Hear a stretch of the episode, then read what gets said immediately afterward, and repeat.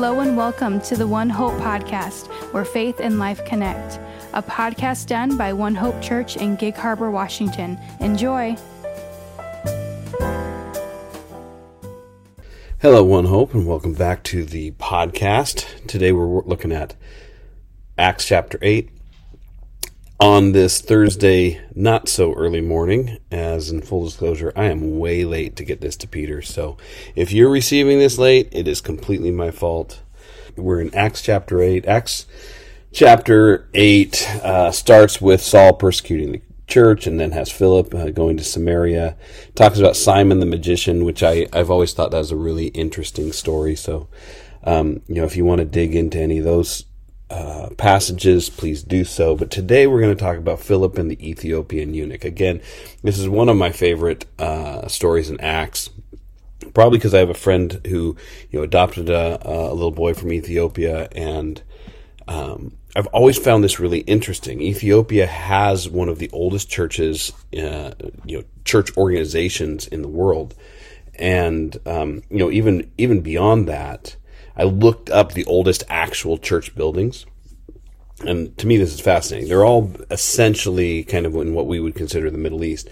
You know, Israel's got, I think, has the the oldest church, um, you know, from the late two hundreds A D or so. Uh, but most of the really early buildings were built really around fifty odd years of each other, when the Roman Empire Uh, legalized Christianity, you know, which which was somewhere around three twenty or so. three thirteen, I think, was when it was legalized.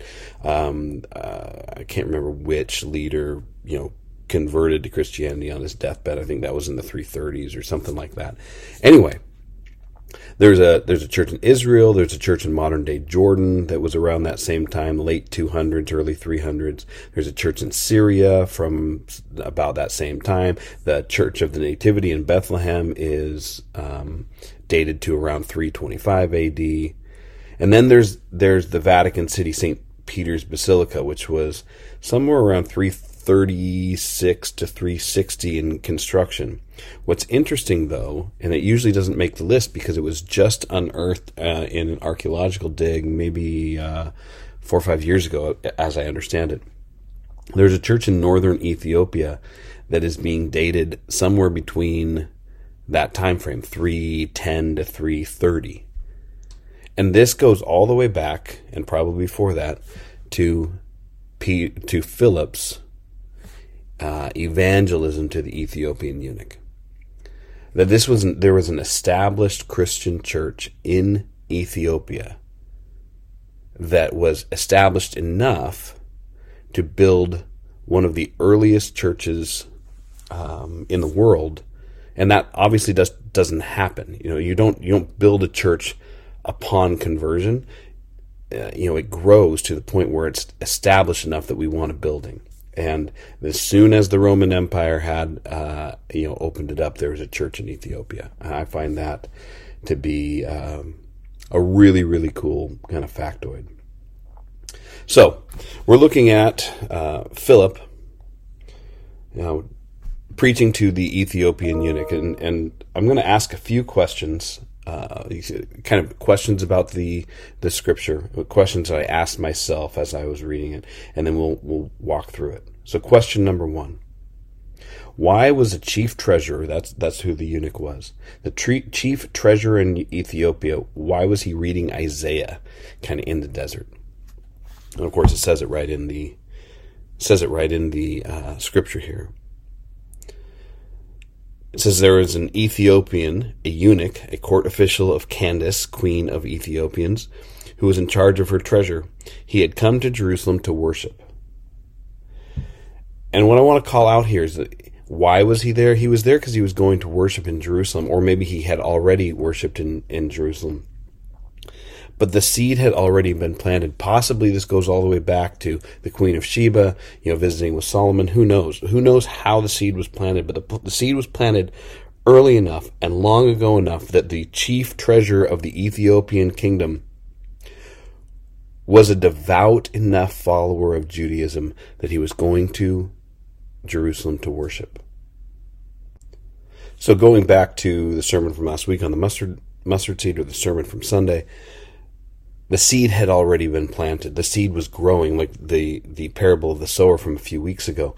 The seed was growing. It had found fertile ground in Ethiopia and had grown and sprouted and was bearing fruit, fruit enough for a eunuch to be traveling from Ethiopia through the desert to Jerusalem to worship, and was spending time reading the prophet Isaiah on the side of the road. But it begs the next question, the next question being, why was Philip there? And of course, this is right in the scripture as well. It says, "Now the angel of the Lord said to Philip, 'Rise and go toward the south to the road that goes down from Jerusalem to Gaza.'" And I like that. I like that the angel of the Lord says to Philip, "Rise and go." Where? That way. And he rose and went. And that's it. That's all it took for Philip. The angel of the Lord says, "Rise and go that way." Okay. And he goes. The seed was planted. He was told to go. And then later on, it it says, um, and when he sees when he sees the the eunuch on the side of the road, he said, "Then the Spirit said to Philip, 'Go over to his chariot.'" And I love this. This is just like Zacchaeus. The Spirit said to Philip, "Go over and join his chariot." So Philip ran to him.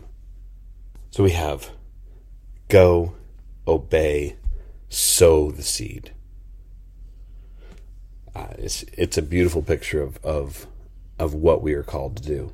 But again, it brings up another another question, because because when he goes to him and and he he asks him what he's doing, the um and he asks him if he understands. The the eunuch says, "Well, how can I understand unless someone guides me?" And he invited Philip to come and sit with him, and says, "So how did Philip know what how to answer?" How did Philip know what to say? This is very early on, remember. This is right after Pentecost. And it says in in uh, Luke twenty-four, verse twenty-five through twenty-seven, and this is Jesus on the road to Emmaus with, with the disciples. "And he said to them, 'O foolish ones, and slow of heart to believe all of the that the prophets have spoken. Was it not necessary that the Christ should suffer these things and enter into his glory?' And beginning with Moses and the prophets, he interpreted to them all the scriptures and the things concerning himself." How did Philip know? Jesus explained it to him. Or maybe Jesus explained it to the disciples, and the disciples explained it to Philip. But one way or the other, the knowledge and the wisdom came from the Lord. How did Philip know? He listened, and he was taught. The seed was planted, he was sent, he was taught, and he passed it on. In Proverbs two six, it says, "For the Lord gives wisdom, from his mouth comes knowledge and understanding." Where do we get understanding of the scripture? We get it from the Holy Spirit. We get it from the Lord. We get it from God. We do not get it from our own wisdom. The wisdom of man is foolishness. Wisdom comes from the Lord. So regardless of our studying and our earnest curiosity, this eunuch is is devout. This this eunuch is open. This eunuch wants to understand, but he doesn't. And he says, "How can I unless someone guides me?" For in Romans ten it says, "How will they call on him whom they have not believed? And how are they to believe with him whom they have never heard? And how are they to hear without someone preaching? And how are they to preach unless they are sent? As it is written, how beautiful are the feet of those who preach the good news." So what's next? What happens next in this story? And this is the last question. The eunuch said, "See, here is water. What prevents me from being baptized?" And they commanded the chariot to stop, and they both went down into the water, and Philip and the eunuch, and he baptized him. And this is why I said this is a picture of what we are called to do. For the Great Commission in Matthew twenty-eight eighteen through twenty says, "And Jesus came to them and said, 'All authority in heaven and on earth has been given to me. Go therefore and make disciples of all nations, baptizing them in the name of the Father and the Son and the Holy Spirit, teaching them to obey all that I have commanded you, and behold, I am with you always to the end of the age.'" So what does that Great Commission look like? It looks like Acts eight. And from this story, "So Philip ran to him and heard him reading Isaiah the prophet and asked, 'Do you understand?' And the eunuch invited Philip to come and sit with him. And then Philip told him the good news about Jesus, and he baptized him. Go, make disciples, baptize, teach. Let's pray. Dear Lord God, help us to run when you call. Help us to plant the seeds you you uh, have given us. Help us to pass on the wisdom that only comes from you. Help us to go and make disciples and baptize and teach. Lord, in every day of our life, help us to be responsive to your direction, to go, to run, to interact, to make disciples. In Jesus' name I pray, amen.